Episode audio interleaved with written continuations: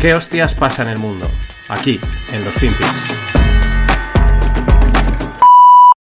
Hola, no financieros. Hoy no hay Finpicks. Mañana no lo sé tampoco, porque estoy teniendo algún problemilla técnico que no me permite hacerlo como quiero. Y ya lo visteis la semana pasada, que se entrecortó un poquito el audio al final. Bueno, temas de cables y de historias, que también igual toca hacer una renovación de máquinas después de 4 años. Pero bueno, que espero tenerlo solucionado en 1 o 2 días. Así que de momento hoy no hay y mañana, pues si no hubiese, envío otro audio. Echarle un ojo al referral de TaxDown, que ahí ya se han apuntado varios y va bien. Y, y esta semana atentos que salen camisetas nuevas. Nos vemos. Hola, no financieros. Como estás escuchando así a pelo, en raw mode, que se diría, y sin intro, pues hoy no hay podcast. O sí, ¿vale? Algo te voy a contar, pero bueno, no hay podcast. Al final ya he solucionado el tema. Me faltaba un cable que no encontraba y luego pues no me ha dado tiempo a hacerlo, a montar el Finpicks. También es verdad que en estos 2 días que he estado así de impasse, pues me ha dado también un poco para pensar, darle, no sé, bajar algunas ideas. Y mañana habrá podcast, pero será más de comentar cosas, ¿vale? De algunas reflexiones, algunas ideas y algunos cambios en lo que quedan, en el mes y medio que queda de temporada. Pues, pero bueno, mañana tranquilamente te lo cuento todo, lo explico y seguimos. Y el viernes, pues volverá un Finpicks, que ese ya lo tengo casi trazado y sin problemas. Así que nada. Mañana también a las 9:15 por mi Twitch, y si no en el YouTube de Greg, pues tenemos a Héctor Chamizo, que probablemente si no lo conoces o igual lo conoces, pues vendrá a contarnos cositas, así que pásate por ahí. Si no, ya sabes, el viernes saldrá a las 11:05 el Stonks, el jueves con Pascual, el aperitivo Zen, que vamos a hablar de más cositas de vino y nada más.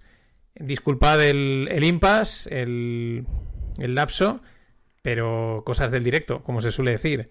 Pásalo bien.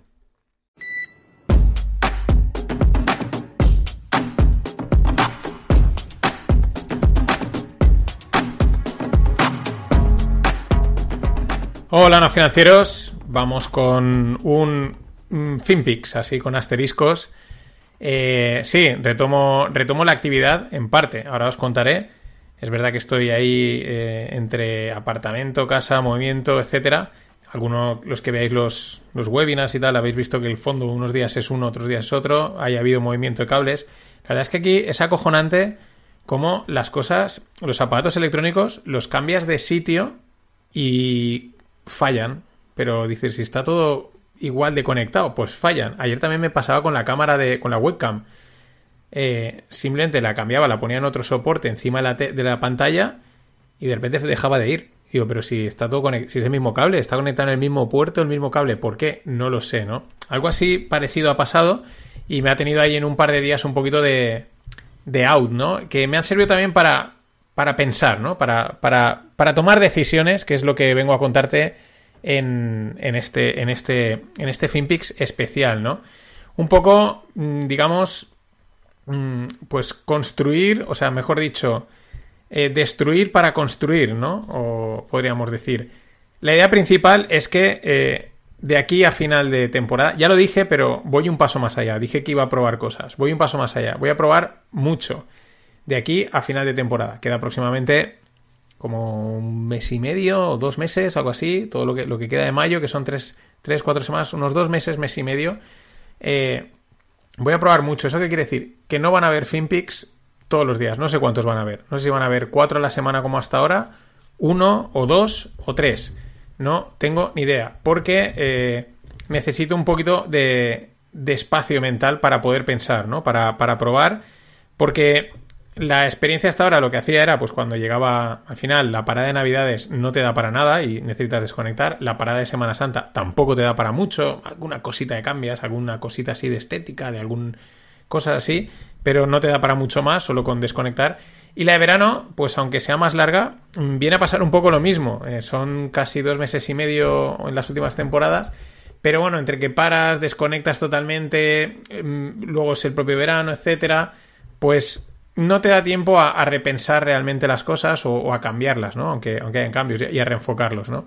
Entonces, lo que he decidido es empezar a hacer cambios ya, empezar a hacer las pruebas ya, que lo mejor es hacerlas en directo, ¿no? O sea, como decir, oye, pues voy a emitir un podcast con este estilo, voy a hacerlo de esta forma y probar directamente. Eso me lleva a jugar, ¿no? A que de repente decir, pues mira, esta semana quiero preparar esto de esta manera, necesito 2 días, pues en 2 días que no hay, y al tercero habrá episodio, ¿no? Y en esa línea, esa es la línea de los próximos meses. Por eso, estate preparado a recibir, seguiré publicando el decir no hay episodio, ¿no? Para que no estés pendiente o no te quedes diciendo, no sé si es que se le ha colado, ha tenido algún problema o qué pasa, ¿no? Sino simplemente, pues bueno, pues para aclarar, pues cuando no haya episodio, como hasta ahora, publicaré un audio diciendo no hay episodio, a lo mejor te cuento 2 tonterías así en modo raw, rápidas, y ya está. Pero esa es un poco la idea. ¿Qué pasa? Que necesito, pues, reenfocarlo todo, ¿no? O darle una vuelta, ver qué funciona, qué no. Es verdad que he probado muchas cosas, bueno, al final muchos podcasts, muchos estilos, también las cosas van evolucionando. Y bueno, pues creo que hace falta darle una vuelta o evolucionarlo, ¿no? Siempre me acuerdo, aunque no sea un tío que siga mucho, al principio sí y tal, pero como Pablo Motos, ¿no? Que lleva muchos años en Antena, y es una cosa que me llama la atención, ¿no? Que de un año a otro dice, pues esta sección va fuera y ahora metemos otra sección nueva. Y dices, ¿y en base a qué decides esa sección, no? Pues supongo que va un poco por intuición, por vamos a probar esto, ¿no? Y a lo mejor con alguien se equivocan o a lo mejor, pues mira, funcionan, ¿no? Y es una situación un poco parecida, ¿no? Es decir, tengo el feeling de que la cosa ha llegado a un techo en general, en términos de contenido, de tráfico, es verdad que de visitas, etcétera, una audiencia muy fiel, pero necesitas siempre un poco más, ¿no? Necesitas seguir creciendo también, pues para poder monetizar mejor, seguir creciendo y que tenga sentido, ¿no? Un poco, pues, en fin, como se suele decir, que sea sostenible por lo menos, ¿no? Aunque en parte ya lo es a nivel de económico, gracias a los socios del club. Y digamos que pues con eso se sostienen todas las plataformas y todas las historias que necesito y un poquito más, ¿no? Pues para las cañas y las gildas de tal, pero bueno, siempre buscas un poquito más y también no estancarte, ¿no? Y esa es un poco la sensación, el feeling que tengo de que hace falta dar un salto, ¿no? ¿Por qué? Pues por muchos aspectos. No solo, ya no es porque se han estancado las cifras, porque eso pues depende un poco de las plataformas, sino que también pues ya tengo muy claro, ya lo expliqué, que tengo que moverlo a vídeo, ya lo estoy haciendo en vídeo. De hecho, por ejemplo, hoy estoy probando un formato nuevo de pantalla, ¿no? De fondo y tal, diferente. Y bueno, pues el vídeo al final, aunque lo intente hacer lo más rápido posible, pero pues también requiere un poquito más, ¿no? Hasta que lo tienes todo afinado, qué fondo de pantalla es mejor, qué plano, en fin, la mesa, etcétera, y al final eso a veces también te genera un poquito atasco, y ese es el ejemplo, ¿no? Decir, oye, pues no, mira, hoy quiero hacer unas pruebas, hoy no me da, pues ya las haré mañana, ¿no? Esa es un poco también la idea, ¿no? Y encontrar ese punto entre lo que yo puedo hacer a nivel técnico, de lo que tengo a mi alcance, lo que yo puedo hacer en cuanto a lo que a mí me apetece, me nace y me fluye, y es donde pues puedes hablar con pasión o con, pues, cómo lo haces, y lo que también puede aportar valor. Sé que hay muchos que dirán, pues si a mí es que ya me aporta valor, y no digo que no, si estoy encantado, pero esa es la necesidad de que hay que probar o evolucionar. También porque es otra cosa que he dicho, no solo lo que decía, ¿no? De probar el vídeo, etcétera, sino porque, como he dicho, que me estoy colando, FinTwit está muerto. Cuando digo FinTwit es el tema de la cultura financiera, la información financiera, etcétera.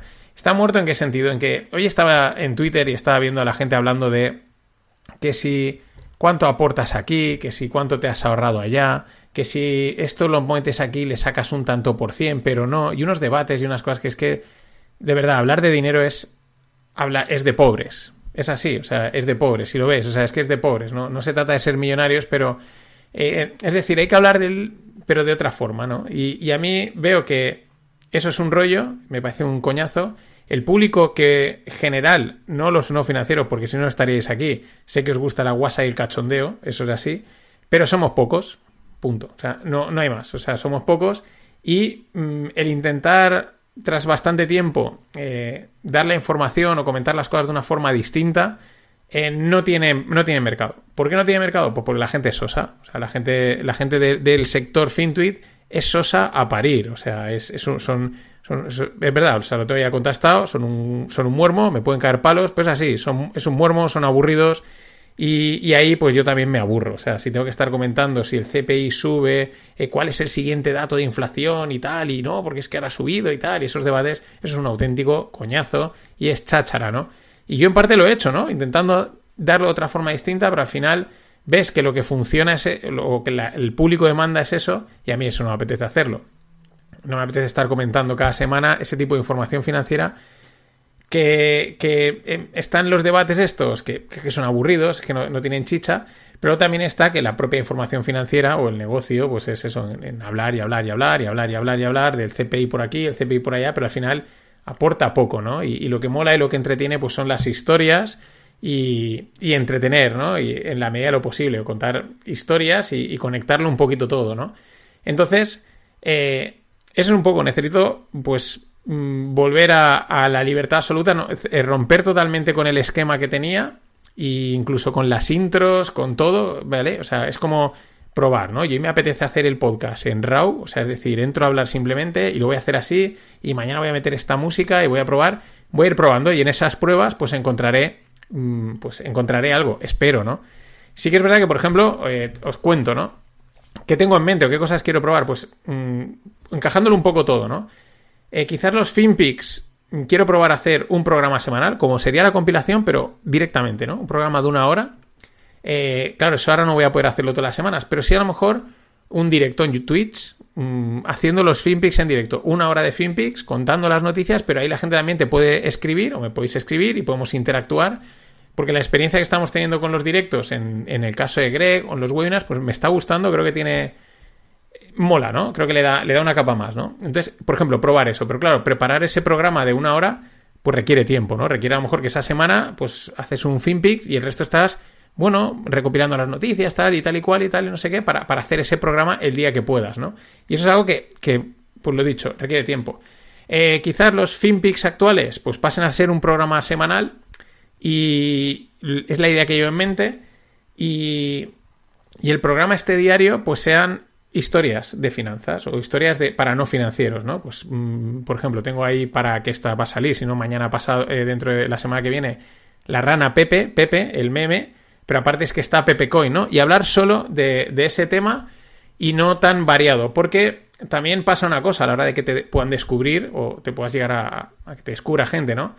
Que... claro, tú le pones un título, imagínate, la rana Pepe, ¿no? Pero luego se ha hablado de la rana Pepe, de Twitter, de Bank of America, de tal. Y yo entiendo que hay gente que a lo mejor la rana Pepe no le llama la atención y dice, oye, pero es que si me hubieses dicho que ibas a hablar de JP Morgan, sí que te hubiese escuchado, ¿no? Es un poco un tema también de posicionamiento del podcast. Y luego la parte a la hora de hacerlo creo que puede tener más chicha, ¿no? Hacerlo así y decir, pues mira, hoy vamos a hablar de JP Morgan, de la que están liando, y a lo mejor el podcast es más breve, pero es como más... condensado, ¿no? Más pulido, más fino, ¿no? Esa es un poco la idea que llevo ahora mismo. También, pues todo esto, integrarlo con cómo hacerlo en vídeo, cómo queda mejor, etcétera. Y por eso, pues necesito un poquito de espacio mental y de tiempo y esa flexibilidad de no tener la presión de publicar cada día. Lo cual no estoy en contra. A mí me encanta, una de las gente que me inspira en esto es Beeple, que es un artista NFT, el que lo petó, me mola mucho porque el tío lleva 17 o 18 años publicando los Everydays. Los Everydays es una pieza de arte conceptual que hace, collage digital, 17 años, no ha fallado ni un día, no ha fallado ni los días de Navidad, todos los días, ¿no? Y hila un poco con la idea que decía, pues creo que era Picasso, ¿no? Y el otro día también se lo escuchaba en un corte que me salía de Camilo José Cela, que decía a mí que la inspiración, ¿no? me pide trabajando, ¿no? Me pille pintando. Y decía Camilo José Cela, yo escribo 8 horas al día, es durísimo escribir y ahí es donde me viene la inspiración. Y es un poco la mezcla, ¿no? Entre no dejar de crear contenido porque es como estar entrenado y sé que si no perdería el hilo, pero al mismo tiempo de vez en cuando buscar ese espacio para poder buscar nuevas ideas o el propio formato, ¿no? También es un poco reenfocar la marca o reenfocar el concepto de no financieros. He sacado diferentes podcasts, diferentes tertulias para probar. Y dar un poco de pensar, oye, esto tiene sentido hablar de este tema, ¿no? Lo saco aparte, sigo tocándolo, no sigo tocándolo.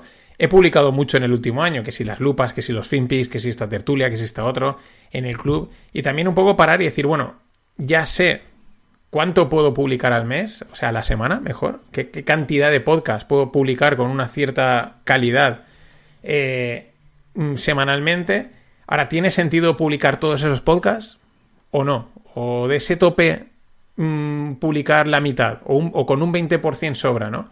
Es un poco también... esa idea, ¿no? Ese encaje de bolillos entre, ya digo, entre lo que me apetece, me fluye y puedo hacer por interés, y así os puedo hablar con ganas y inspirado y soltar coñas y tal, y lo que también pueda aportar valor, porque también digo que creo que la información financiera cada día tiene menos valor. Estamos en la era de la desinformación absoluta. Entonces entras en cualquier sitio y hay 27 tíos es que yo he visto este año ya a gente muy random comentando cosas de macro, o sea, y dices que vale, que puedes, ¿vale? Yo también pues soy un tío random, ¿no? Pero que de repente hay gente que te está hablando una cosa y de repente está hablando, o sea, cualquier persona se está metiendo también en los temas ya económicos, financieros. Entonces, cuanta más gente habla de algo, menos valor tiene, ¿vale? Cuanta más gente está comentando el dato de la inflación, ¿no? Digo, porque es lo típico, el CPI, tal, las deudas, no sé qué, cuanta más gente... menos valor tiene y más fácil es acceder a esa información, ¿no? Es un concepto de comoditización, que sería así muy snob. Entonces es como, bueno, eso a mí me aburre, creo que no tiene ningún valor, porque al final el que quiera saber un dato, pues va a estar atento. Y la idea es darle una capa más, ¿no? Quizás más, pues, en lo que os he dicho, ¿no? Ya he hecho algún podcast de ese estilo, ya he hecho algún Finpicks más monotema, ¿no? Cogiendo un tema y hablando más de él, ¿no? Creo que lo hice la semana pasada, por ejemplo... con la crisis bancaria regional, ¿no? Que solo hablé de los bancos y bueno, pues lo que he dicho, o sea, a lo mejor una semana hay mucha información de un tema, pues a lo mejor ahora pues me concentro en, oye, pues solo saco ese podcast, pero que sea bueno y que esté muy bien hilado, ¿no? Ahora, la idea es poder volver a la continuidad, pero también tienes esas dudas de hasta qué punto un podcast diario sé que a muchos está aportando valor, o hasta qué punto hacerlo en abierto o de pago pues por unos 30 euros al año, una cosa así, ¿no? Una especie de versión light del club. En fin, son dudas que al final necesitas parar, pensarlas y, oye, la decisión que se tome para adelante, ¿no? Por ejemplo, también, otra cosa que ha pasado últimamente, que son pequeñas putaditas que parecen que no, pero que leche le estoy metiendo al micrófono. Por ejemplo, Substack y Twitter, ¿vale? Substack es donde envío la newsletter. Había encontrado, de repente había dejado de escribirla, porque ya os dije que me costaba mucho escribir, y había encontrado un formato que me fluía muchísimo. Cogía el tweet, porque tú cogías el tweet, le dabas a copiar el enlace, lo pegabas en Substack y le ponía pues un comentario arriba. Y me fluía un montón, ¿vale? O sea, lo hacía muy rápido y decía, joder, esto me mola, ¿no? Problema, Twitter se enfada con Substack y Substack se enfada con Twitter.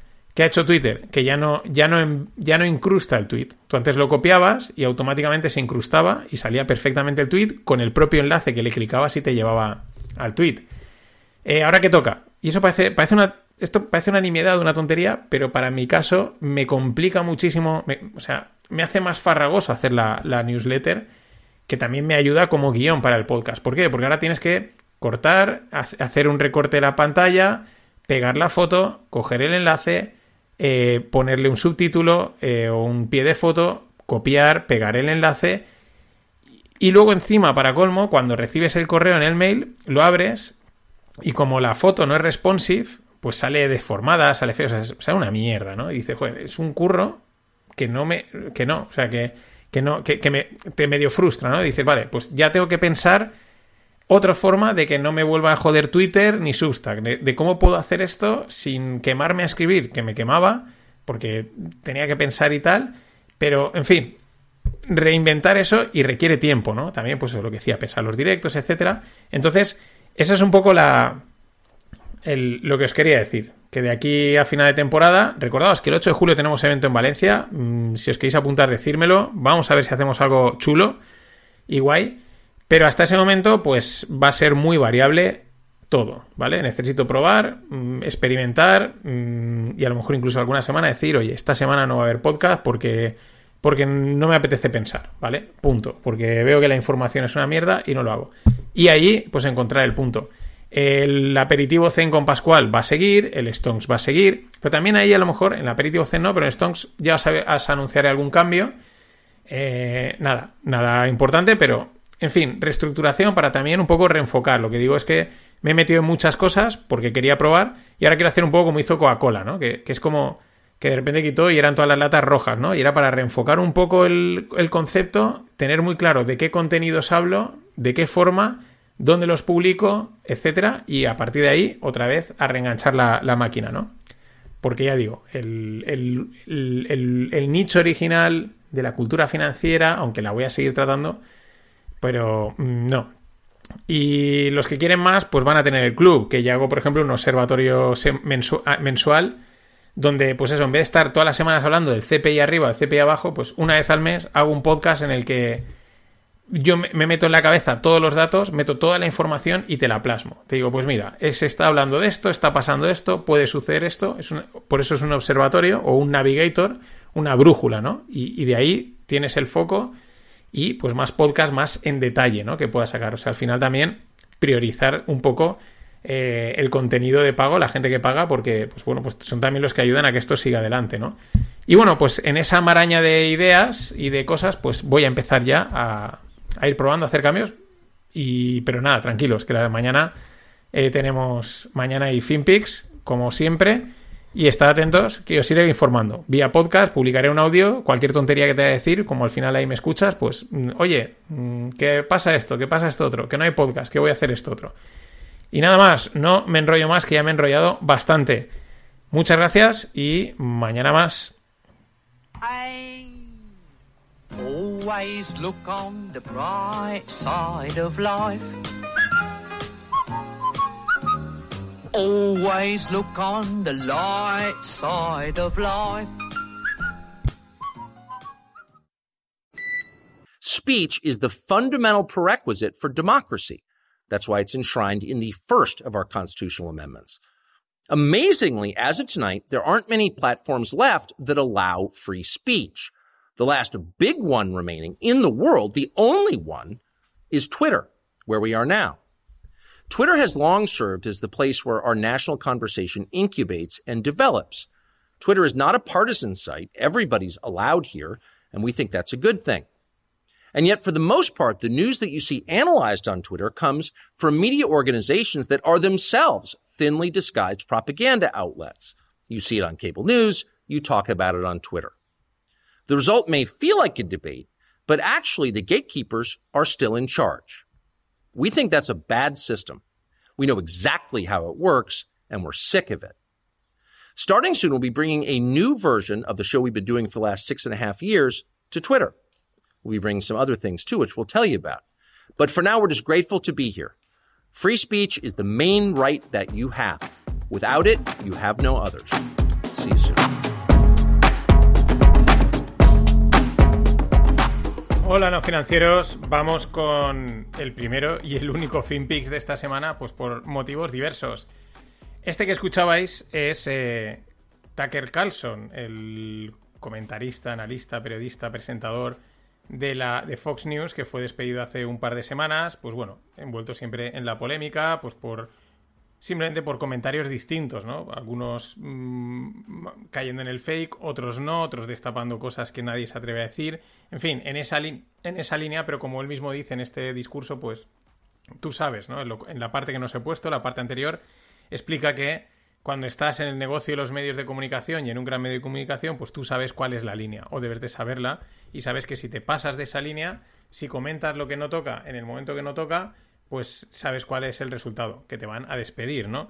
Y es un poco lo que él, pues, denuncia o pone de relieve y que, bueno, todo el mundo sabe, ¿no? Y al final, pues, todo el mundo juega con ello, ¿no? Porque la propia gente al final también consume los medios y sabe cuál es el juego. O si no lo quiere saber, pues es que vive en la ingenuidad, ¿no? Es un poco un círculo, una pescadilla que se muerde la cola, que es muy fácil, pero al final todo el mundo, digamos, está o estamos metidos en el hoyo, ¿no?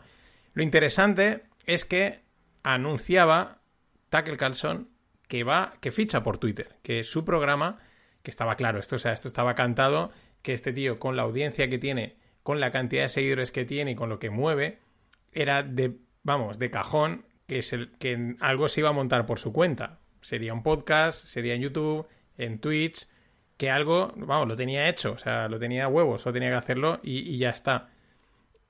Pero lo llamativo es que lo hace a través de Twitter, primero, pues enarbolando lo que lleva enarbolando Twitter durante bastante tiempo, que es pues la bandera del free speech, ¿no? Del discurso totalmente libre, que hasta ahora está censurado, que en muchos sitios, y para eso pues ha llegado, o eso es lo que dicen Elon Musk a Twitter, ¿no? Para permitir el discurso completamente libre y que cada uno opine, diga y piense lo que quiere. Ahí siempre hay una línea que él también ha comentado, que es pues el discurso del odio, ¿no? O un discurso peligroso, ¿no? Que ahí sí que sigue habiendo censura, y es una línea realmente muy fina, ¿no? El problema es que hasta ahora pues esa línea fina cada vez se ha ido subiendo y al final se censuraba todo. Pero bueno, el aire fresco, y este es un ejemplo, te guste más Tucker o no te guste, te mole más o no, oye, pues en Twitter se puede hablar, se puede decir lo que cada uno quiera o quiera creer, en fin.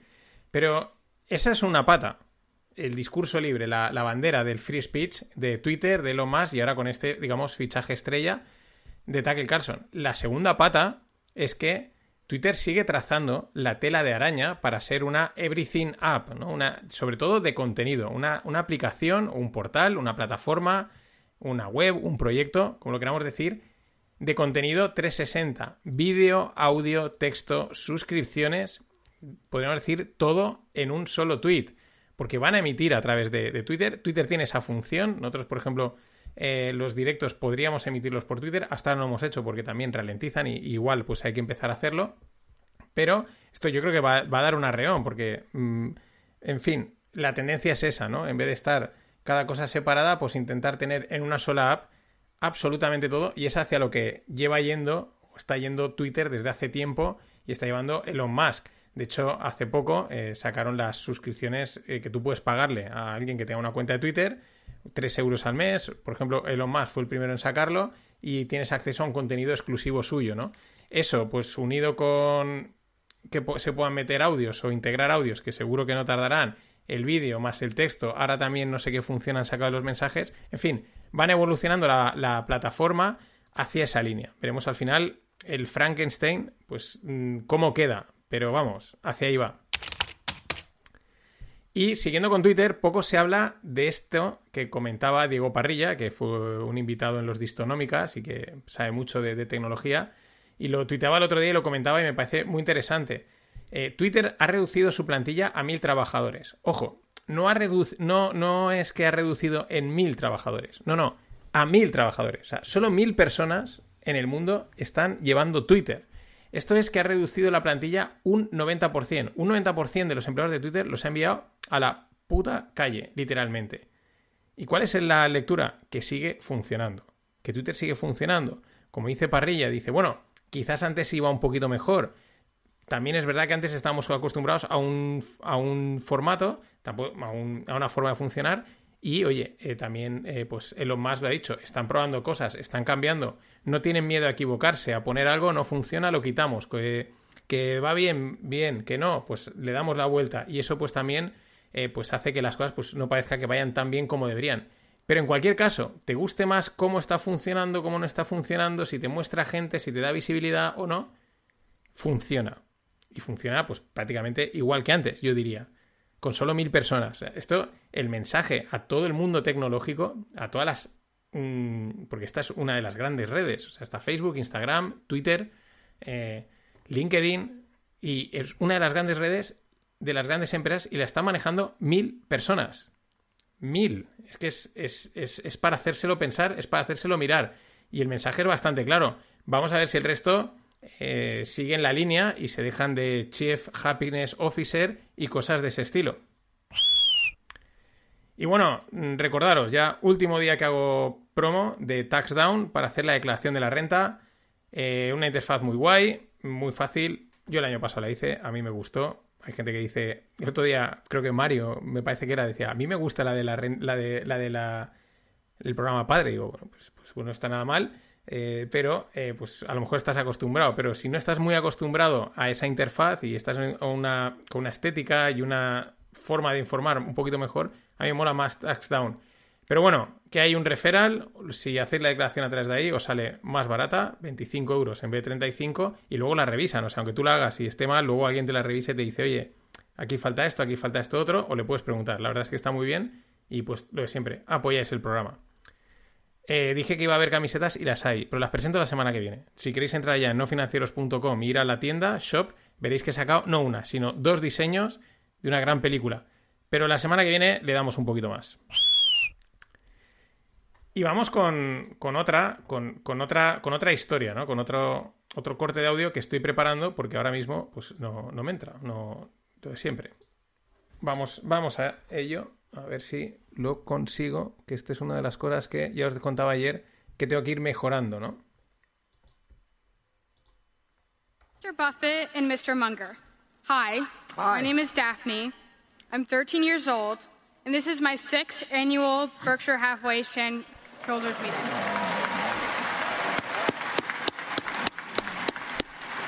And I've had the privilege to ask you both questions in years past. My question for you today is the following. As you know, the U.S. national debt is currently at an estimated $31 trillion, making up about 125% of the U.S. GDP. In the meantime, over the past few years, the Federal Reserve has telegraphed that they intend to monetize the debt by printing trillions of dollars, even as they insist that they're fighting inflation.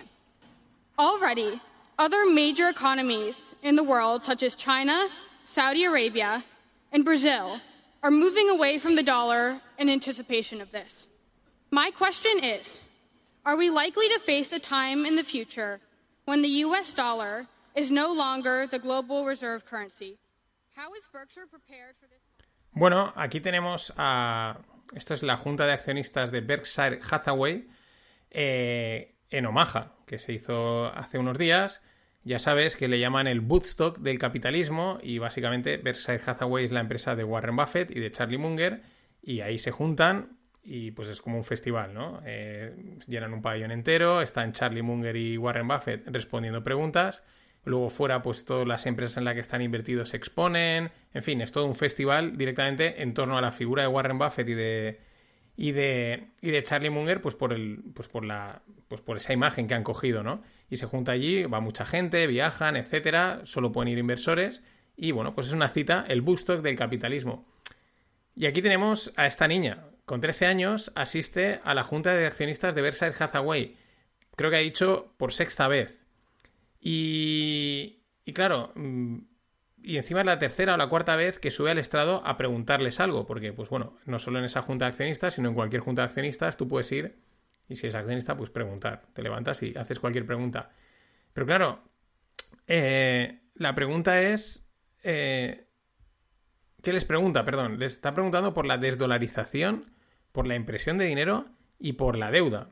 Una niña de 13 años, todo el mundo aplaude, todo el mundo encantadísimo, pero ¿qué clase de padres tiene esta niña? O sea, es que una cosa es enseñar cultura financiera en los coles y otra cosa es esto. No podemos criticar a Greta y no criticar a esta Greta capitalista pedante, porque esto es así. No es igual de pedante que la original. Que la niña será muy friki y que probablemente con 13 años su pasión sea los trillions de deuda americana y las movidas estas macro que hay y todas estas cosas, pero vamos, no sé, no me parece un ejemplo, en pocas palabras. O sea, me parece casi una anécdota, pero todo el mundo aplaudiendo y guau, tal, ¿no? Y encima en Twitter retuiteándolo, ¿no? A ver, con 13 años la cultura financiera se aprende a base de trapichear cromos, saltar las vallas para coger naranjas o establecer las reglas del juego que acabas de inventarte con tus colegas, ¿no? De vamos a jugar a esto, nos inventamos el juego, esto se puede hacer, esto no. Pues hay más cultura financiera y más libre mercado que que en la deuda. ¿Qué hace una niña de 13 años hablando de la deuda y de los trillions? Es que es casi peor, casi... Es más divertida, Greta. Las cosas como son. Punto. No hay más, ¿no? Pero es lo que digo. Todo el mundo, onubilado con la Greta de Omaha, ¿no? Ah, fíjate, esta chica, qué consciente es de este problema, ¿no? Esta chica debería estar jugando y comiendo helados, que es justo lo que hace Warren Buffett, comer helados y tomar Coca-Colas. Pero bueno, ¿qué le responde Warren Buffett? Dice, bueno, él da un speech un poquito más largo, explica bastantes cosas, un poquito sin mucha dirección, dice dos cosas. Dice, nadie sabe lo lejos que se puede llegar con el papel moneda, es decir, con el dinero este que se imprime. Dice, nadie sabe lo lejos que se puede llegar con el papel moneda hasta que se va de las manos.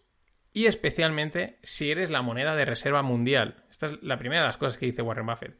La segunda, que es como el cierre, bueno, él está comentando que para el próximo año esperan, o para el próximo trimestre, el próximo año, esperan que todos los beneficios de sus invertidas caigan, o sea, que la actividad económica se vaya hacia abajo.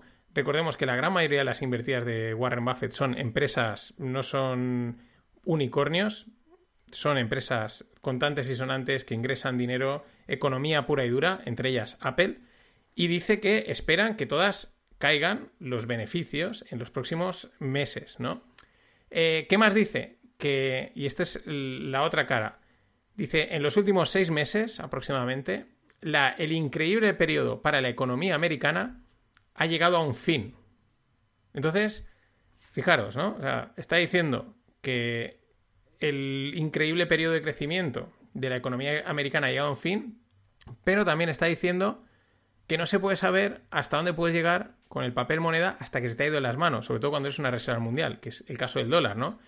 Es decir, la pregunta es, Warren, ¿en qué quedamos? Porque por un lado dices eso, que ser moneda de reserva te da un poder del que no se conocen límites, por eso también quizás su clásico, que dijo en otro maja de estos hace tiempo, don't bet against America, no apuestes contra América, que es como el lado positivo, o sea, tenemos un poder ilimitado, pero que se nos puede ir de las manos y no sabemos en qué momento se irá hasta que no sea demasiado tarde, o por el otro dice que la fiesta se ha acabado. Yo lo que tengo claro es que Warren está con nosotros, esta es la de cal y la de arena. Es muy parecido a lo que le veíamos a Druckenmiller y a otros grandes nombres del mundo de la inversión y de las finanzas. Esa situación rara a la hora de interpretar qué está realmente pasando en la economía. Es esa sensación de, se va toda la mierda, de esto no puedo aguantar, pero al mismo tiempo, ya, pero ¿quién te dice que no aguanta, no? ¿Quién te dice que dónde está el límite de ser la moneda de reserva mundial y poder imprimir dinero como quieras? Y ahí está, la respuesta propia más larga, ¿no? Si la escuchásemos de Warren, es bastante... sí, pero no, y eso es porque y esta gente hablan claro, y es que no lo ven claro, pero ni para lo bueno ni para lo malo, y esto es lo que más incertidumbre genera. Y para cerrar hoy, un meme y un fun fact, ¿por qué no? Me ha gustado el meme, lo tenéis en la newsletter, que dice, me prometieron una recesión, sale un operador americano, me prometieron una recesión y todo lo que me han dado es una crisis bancaria regional con mucha inflación, ¿no? Como, joder, yo quería aquí mandanga y os habéis quedado en algo ahí. La crisis bancaria casi ya, pues no sé, se sigue hablando, pero tampoco está ahí. O sea, tampoco copa titulares, tampoco ha creado tanto impacto. Y la inflación, pues va, viene, se habla más de ella, menos de ella. Y el fun fact o el hecho divertido es que con esta crisis bancaria, la semana pasada la presión entraba en otro banco, que era Pacific West Bancorp, con el ticker de bolsa PACW, PACW. ¿Vale? Entraba después de, acordaros, el dominó era Silicon Valley, también estaba por ahí entre medias Signature Bank, luego venía First Republic y luego el siguiente, que sobre el que se entraba el foco de las tensiones bancarias, era Pac West Bancorp. Bueno, pues hay otra que se llama Pacific West Bancorp, con ticker PWBK, que tuvieron que emitir un comunicado y decir que ellos están asentados en Oregón, nada que ver con la otra, con PacWest, que es de California, y que ellos estaban muy bien, que financieramente estaban sanos, que no había ningún problema. ¿Por qué? Pues la gente estaba ya empezando a vender las acciones, estaba empezando a decir, ostras, que esta es la mía, ¿no? Es verdad que esto lo hemos visto en otros momentos, ha pasado, han habido confusiones entre distintos tipos, entre acciones que se parecían o tickets de acciones que se parecían, y la gente dice, ostras, se ponían a venderlo como loco. Para mí esta vez me parece justificado, porque es que, fijaos el nombre de la buena, Pacific West Bancorp, y de la mala, Pac West Bancorp. O sea, casi como un crucigrama de esto de machéame qué letras faltan, cuál es igual, cuál es no. Vamos, acojonante. Cosas divertidas siempre hay en el mundo de las finanzas. Solo hay que buscarlas. Nada más. Buen fin de... Ladies and gentlemen, the weekend.